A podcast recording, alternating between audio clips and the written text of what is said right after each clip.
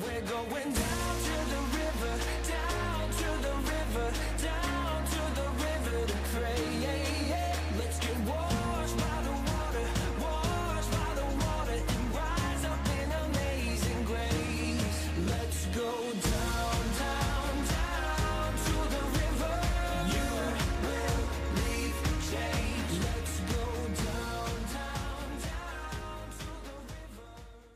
would go to Numbers, the 20th chapter, I want to say hey to all my friends. I got a lot of friends in this room, people I love.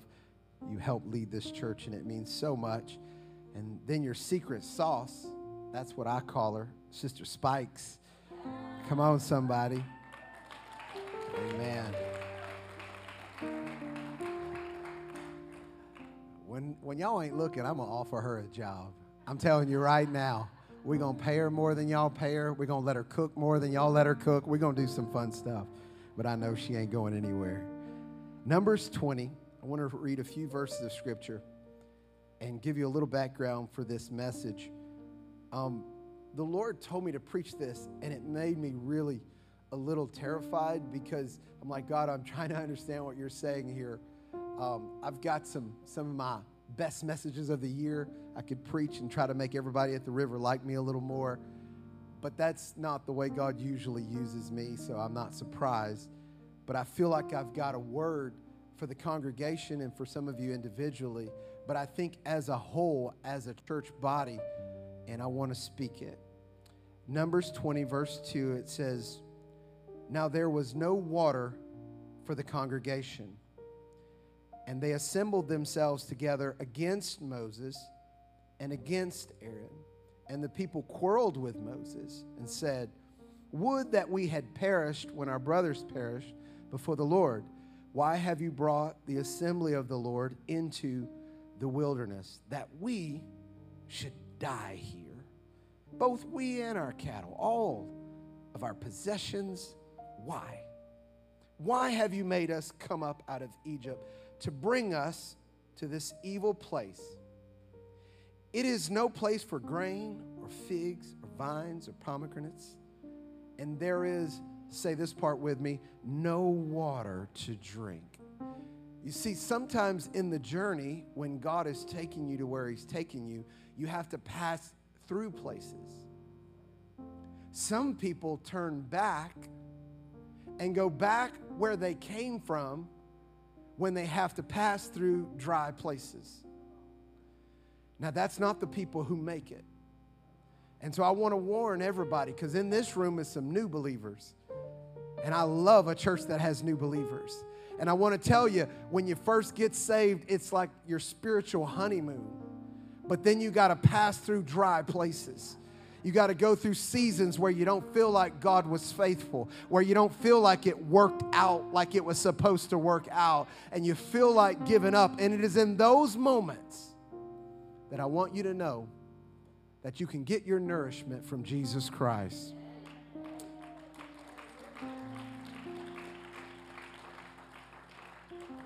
I want to preach on the simple subject water from the rock. Water from the rock. Father, in the name of Jesus, I ask you to help me preach, God. Help me to say your words without any of my words, only yours. I pray, God, that you make this place feel what you want for them and believe it today. And may we leave today believing everything that you have planned for us and no longer believing any lie that the enemy implanted in our minds. From this day forward, we speak life and we believe that there'll be water from the rock no matter how dry the season is. In Jesus' name, we pray. If you believe God's going to do something in this place, would you put your hands together and give Him a praise one more time? You may be seated. In the journey from where we are to where God wants us to be, you're going to have to go through some confusing times, some difficult and disappointing times. But you got to learn, especially if you're new to this, but even if you've been here a while, you got to remind yourself. You got to keep watching what God is doing. A lot of times we're judging situations before God is finished. We're judging relationships before God's done with them. When we first get married, there's issues. I'm gonna say that again. When we first get married, some of you are like, we didn't amen you because we've been married a long time and we still have issues. You're gonna go through stuff. You're single, you're gonna go through stuff. One of the biggest humors of being a pastor is sitting down with married people who no longer wanna be married and single people who are begging to be married. And it cracks me up because there's always gonna be something. But I have learned to keep watching what God is doing, to keep having faith, not to judge something before it's time. Believe it or not, I am college educated. You can't tell by much about me, but I am college educated. And I remember I had an experience on college campus. I had come out of one of my classes, and there in the middle of what we call the quad, this big, beautiful area with trees and places to sit where all the buildings empty out of, and a lot of times people hang out. One of the most beautiful places on the campus is called the Quad. I look across, and the Nicholls cheer team is going to town. And there's this one particular little sassy girl, skimpily dressed. And look, I was in no place at the time to judge, but I chose to judge anyway she had her little sports bra thing on and tight, tight shorts, and she just thinks she owns the whole place. And I just remember walking out of there and just looking at that thinking, this is pathetic. And I remember while I was judging them, that the Holy Spirit, I could feel something inside of me, almost like a giggle I can't explain it. Almost like the Holy Ghost was laughing at me when I was judging this cheerleader. Fast forward five or six years later, I now know why. Because I married her. Sometimes you just don't know what God's gonna do, and you gotta keep on watching to see what God's gonna do. Right now, it looks silly to you, but one day, God's gonna make it all make sense. I'm talking to somebody who knows what it's like to get through a tough time to say, you know what? My God was faithful the whole time. I wish I would have kept my mouth shut. I wish I would have praised Him. I wish I would have trusted Him. God's not finished yet. Slap your neighbor and say, This is pretty good for a Cajun.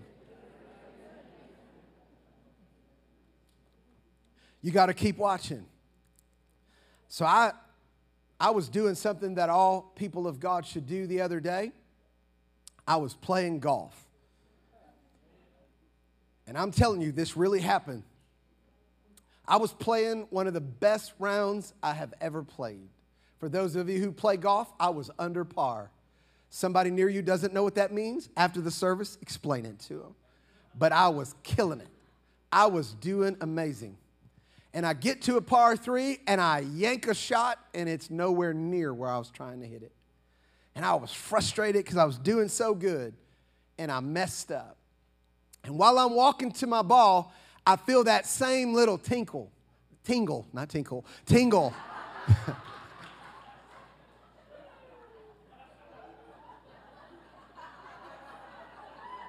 That, that's. We're live, aren't we? That's okay. I felt something that wasn't a tinkle, that was a tingle. That same little impression of what the Holy Ghost does when He does to me. And when I felt it, I knew what was about to happen. I said, God, you're about to let me chip this shot in the hole, aren't you? Because I feel it, because it's the same feeling I felt when I was looking at my wife and didn't even know it. I felt an unction of the Holy Ghost. So I get on the ball and I hit it, but I was aiming to the right because the green sloped to the left. But I yanked it and it went the wrong way. But I kept looking at it. And the ball literally went the opposite direction it was supposed to and went in the hole. And the Holy Ghost spoke to me in that moment and said, You got to keep watching.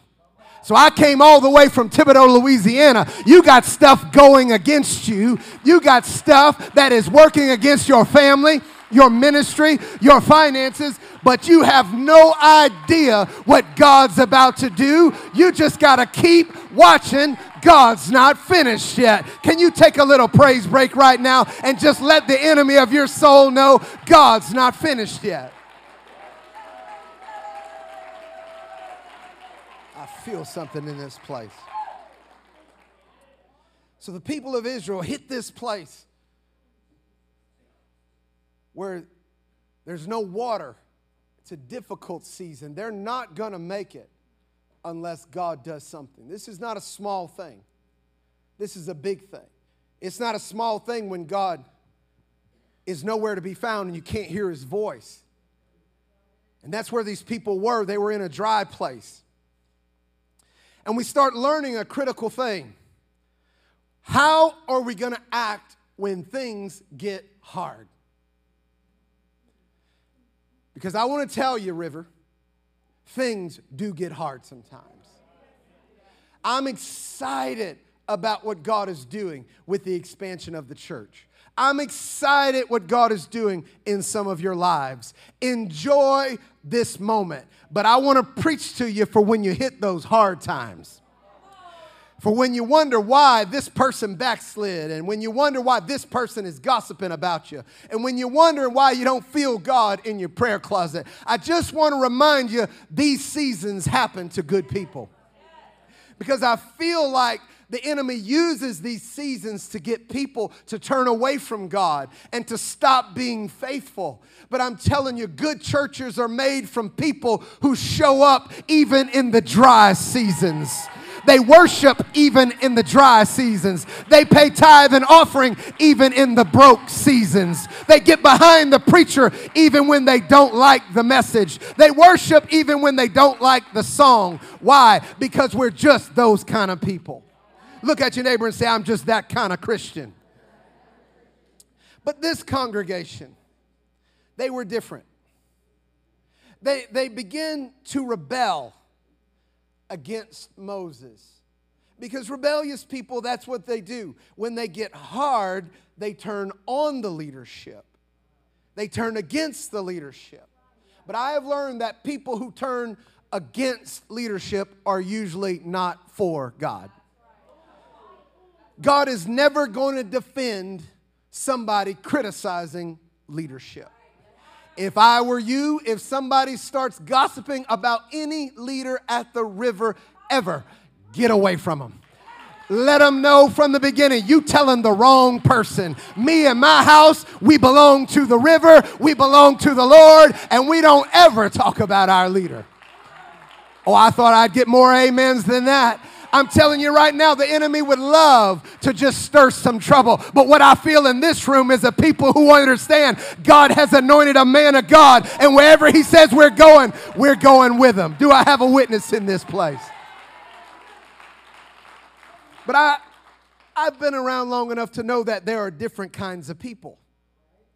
Some of us struggle with submission more than others. But this has happened in the Old Testament, it happened in the New Testament. We see where God told Samuel, He said, These people have not rejected you, they've rejected me. These people thought that they understood something, but they don't. Now, it's about to get tight in here for a little bit, but it's okay. Slap your neighbor and say, We're going to get through this together. Because I want to hit some stuff, because I feel like I've been preaching here long enough where I could get away with a little more. We're going to find out. But you always have these hard heads who think they know better than everybody else. This was the people in the Old Testament who were following Moses. They always got afraid when things got hard and fear tormented them. And instead of moving forward in faith, because faith is always forward and whole, and fear is always past oriented and broken. Fear always makes us want to look back at something of the past and project negativity to the future. But faith says, I have seen my God take me this far through all kinds of hell and high waters. This same God who took me to this point is the same God that's going to take me forward. And I want to preach to somebody today who said, I'm not going to get weighed down by negative, critical, unsubmitted people. We're going to be the kind of people who have faith and forward and get behind our leader and get under our God and believe the promises that He has for us droughts. I want to talk to somebody who's going through something right now. Droughts are not indicators that something is wrong. Droughts are in opportunities to test to see where you get your water. They do not mean, the enemy will tell you, oh, they're diagnosed with something. They must have sin in their life. Oh, they lost their job. They must be bad Christians. What kind of doctrine is that? Read the Bible. Many are the afflictions of the righteous, but the Lord shall deliver them out of them all. Just because you're going through something right now doesn't mean you're not right with God. It means it's a God opportunity for Him to show you how right He is in your life. Can we go a little deeper? The waters were Meribah or quarreling. They, these were troubled waters, these were indicators. You're gonna see this in your marriage, in your ministries, in the church when you're moving forward. And God wanted me to, to give this to you because I believe that where the river's going, I believe there'll be outside attacks. I believe people is gonna be jealous of what God's doing in this place.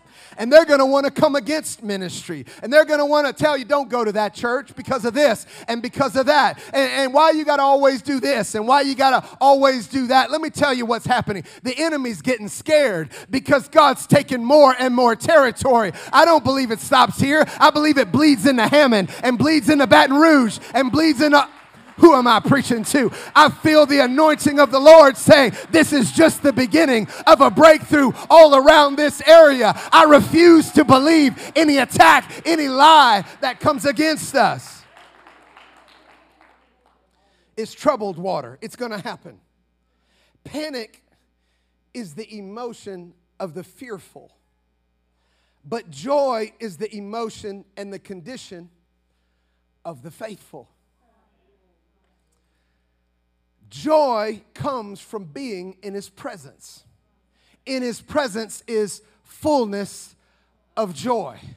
I feel like God is calling some of you into a deeper prayer journey where the prayer closet is occupied on Monday. Because I'm going to tell you, I, I really believe that God's church is trying to expand outside of Sundays and bleed into Monday through Saturdays where we see miracles in our living room, where we baptize people in swimming pools, and where people get the Holy Ghost in our kitchen and in coffee shops. I'm telling you, there's a revival that's breaking out of the building, and you're going to have to expand this building anyway. That's what I'm believing for you, but that's the kind of thing that God is doing. Fear isn't our leader, faith is our leader. So you have an opportunity as a believer as to what you're to believe because the fear makes you want to panic and it makes you want to say, This will happen, this won't happen. If you've ever raised kids, you know exactly what I'm talking about. You just wonder are they to make it? Are they to be able to get a job? Who are they to marry? All I see is crazy people. Y'all know what I'm talking about? Where are they going to go to school? There are no good schools. What's going to happen? There, there's a temptation to panic over everything. What's going to happen with the elections? What's going to happen with the economy? What's going to happen with our finances and inflation and the job and all these things? What's going to happen? That's the enemy trying to get you to cave during the drought. And so when you come to these waters, you got to decide what to do. Verse 6 then Moses and Aaron went from the presence of the assembly to the entrance of the tent of meetings and fell on their face. And the glory of the Lord appeared to them. And the Lord spoke to Moses, saying, Take the staff and assemble the congregation, you and Aaron your brother, and tell the rock before their eyes to yield its water. He's saying during the dry spout, I want to show you what men of, and women of God do. They got on their face and they sought the Lord. God is calling his church back into the element of prayer because it, we're kind of getting to a place as a whole, as a global church, where we have a strategy for everything. But we're entering seasons where strategies won't work, only miracles. And we need people who not, know how to get on their face and fast and pray until something happens. Because what I feel in my spirit is that some people are going to need healings from cancer, they're going to need healings from divorce, they're going to need healings from addiction, but it's going to take a people who will get on their face and say, Jesus, we don't know how to do it, but we know you, and we turn to the rock for our water.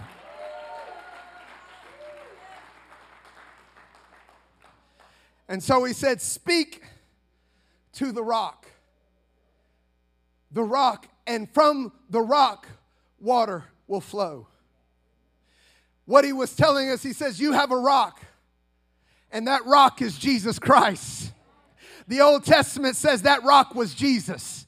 And so he was trying to tell us something that Jesus is always with us. And in the dry seasons, you can speak to Jesus, and from it, water would flow.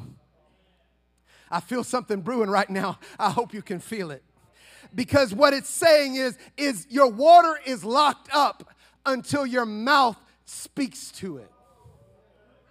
Until you say something to the rock, you won't know what water can come from the rock. And I'm gonna tell you that whole congregation got water in a place they should have never had water, but they didn't do it right. Moses got frustrated at the people and he struck the rock twice. And water did come out of it, but he didn't get to go into the promised land because he didn't want him to strike the rock. He wanted him to speak to the rock. And because he struck, struck that rock twice, it was like crucifying Christ twice. You don't need two salvations, you only need one. Are you following me? And so, what the enemy wants you to believe is that God can't do it.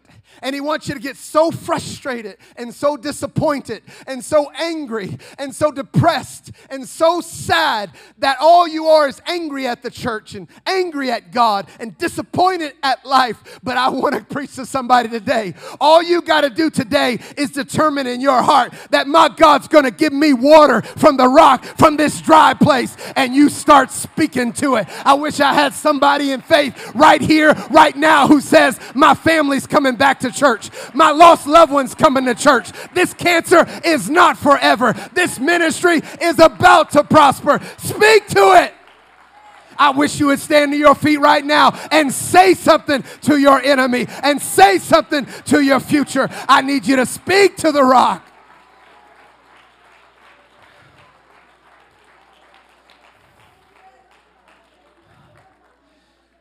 Speak to it. What do you have to say about it? What are you going to say about what the enemy's doing? You can be seated. I'm not done. What you say is an indicator to what's going on in your heart. Mark 11, 23 says, For verily I say unto thee, that whatsoever you say unto this mountain, be thou removed and be cast into the sea, and shall not doubt in your heart, did you catch that?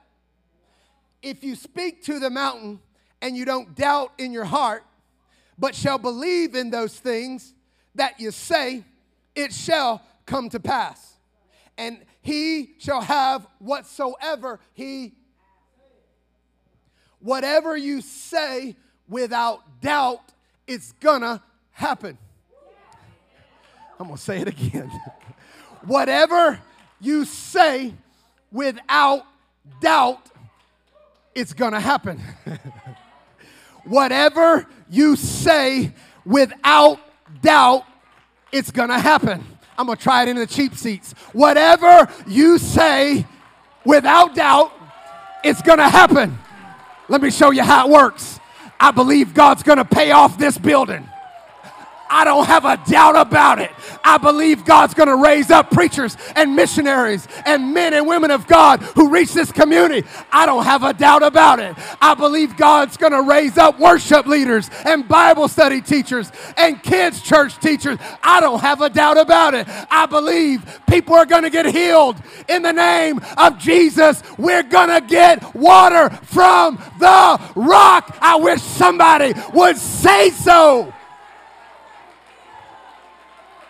You got to say it without doubting. You got to speak to it. I believe our children will no longer backslide. They're going to stay in church their entire lives. Say it and don't doubt it.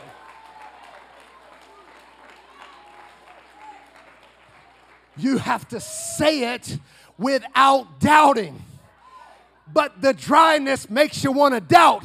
But you got to go to the rock who is Jesus Christ and you got to say, Jesus, the devil said we don't have water, but I believe you have water for us, and water's gonna start flowing from that rock. Can I go a little further? When you speak, it is a testimony to the spirit world what you have chosen to believe.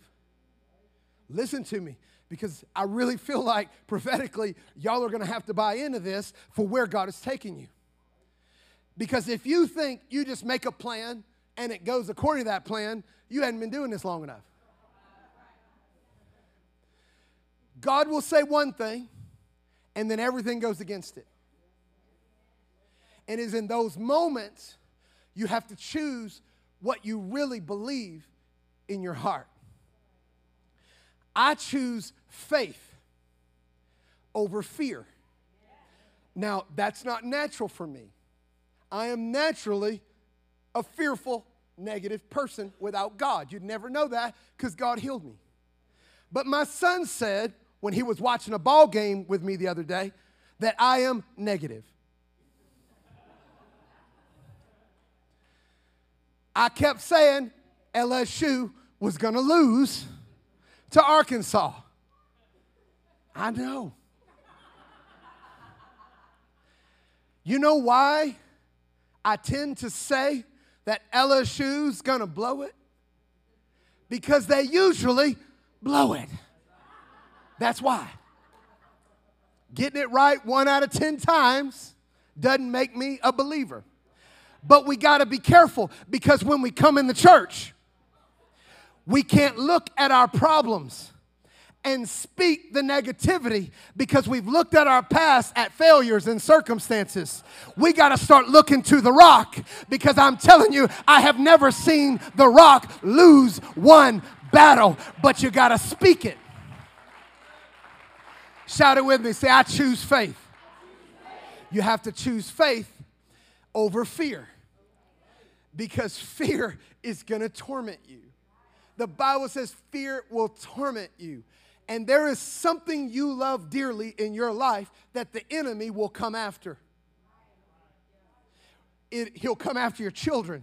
He'll come after your ministry. He'll come after whatever you, you need for stability. He'll come after it.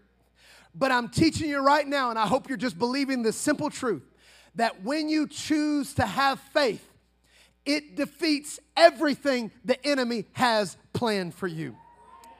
Paul said it like this. He was teaching the Ephesians, he was teaching them in the sixth chapter, he was teaching them the armor of God. And he said, I need you to have the shield of faith to quench the fiery darts of the enemy. Has anybody seen fiery darts before? I mean, some, some of your people have seen fiery darts. I think they knew what I was speaking metaphorically. But I have never physically seen a fiery dart pass through somebody. I have never, and if you have, we have counseling here at the river for those sorts of things. So, what is he talking about when he says you've got to defend the fiery darts with faith? Because he knows where you're vulnerable. And so he's going to shoot a thought. it's the only thing he could be possibly talking about in this moment. He's going to shoot a thought, but he doesn't know if it landed until you open your mouth. So when you say, oh, this is not going to work out, that's not going to work out, the enemy's like, we hit him. We got him. It worked. My wife is this and my wife is that. We got him. We got him. She's going to get him next, but we got him that time. Oh, Pastor, we got to do this, we got to do that. Got him. So, if that's how the enemy knows when he gets us, how does the spirit world know when God's got your heart? When you got a word from God, because the enemy has no clue what God is doing in your life until you step up on a dry place and start talking about the rock of your salvation.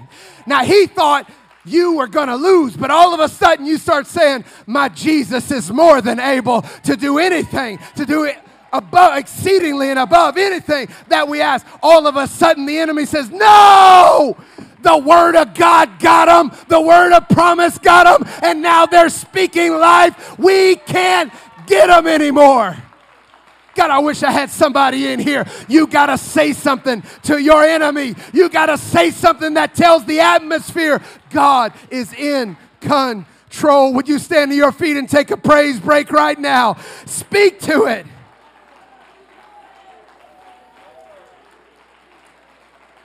Your mouth is your weapon. Say something to your enemy.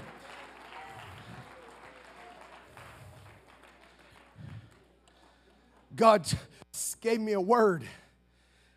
He said to say this over the congregation. He gave me this word for somebody in our congregation, and he reminded me of it and wanted me to speak this over you.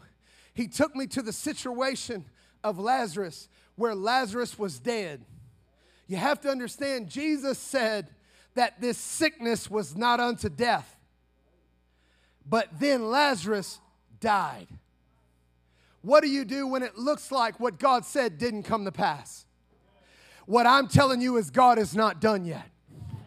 I'm speaking to some dead things in some people's lives some relationships you've given up on. I see a young man somebody's been praying for, and you're just about tempted to give up. But I want to remind you this sickness is not unto death. The Word of God has the ability to go into a grave and lift somebody up who's been dead too long to be lifted up. But I'm prophesying over somebody. God's Word can lift up somebody who's been dead a long, long time. God, would you lift your hands right now in the name of Jesus? Father, fall on this place. Do miracles, God. Don't let us complain, Lord, because of the bitter water. I feel healing in this place. This sickness is not unto death. This sickness is not unto death. Pastor Josh, I hope this is okay. I know it's different, and I apologize. But I just feel like there's somebody here I want to minister to because God wants to minister to you. I would love to flood the altars, but that's not what God is telling me to do. There's some people in here, if every head would bow, every eye would close. There's some people in here, you've been hurting. And I don't even know that you've had the courage to even tell people the extent of your pain. And I just feel like God wants me to pray for you because you're coming out of depression and sadness today, and God's going to heal you. If you would have the humility and courage to walk up here, I think God's going to heal you. And I just believe it with all of my heart. If you would walk up here, you may be by yourself, but you're going to have to have the courage. Just walk up here. There's healing for you in the name of Jesus. God bless you. God bless you. I'm telling you, there's healing for you right now in the name of Jesus. I pray in the name of Jesus that God would touch you today. God cares about every need, every tear you've ever shed. No thing you've ever gone through have you gone through alone. God is with you, He's for you. Everything the enemy has tried to do to destroy you, it will not work. God is healing. God is healing. Strength is coming to you. Strength is coming. We're going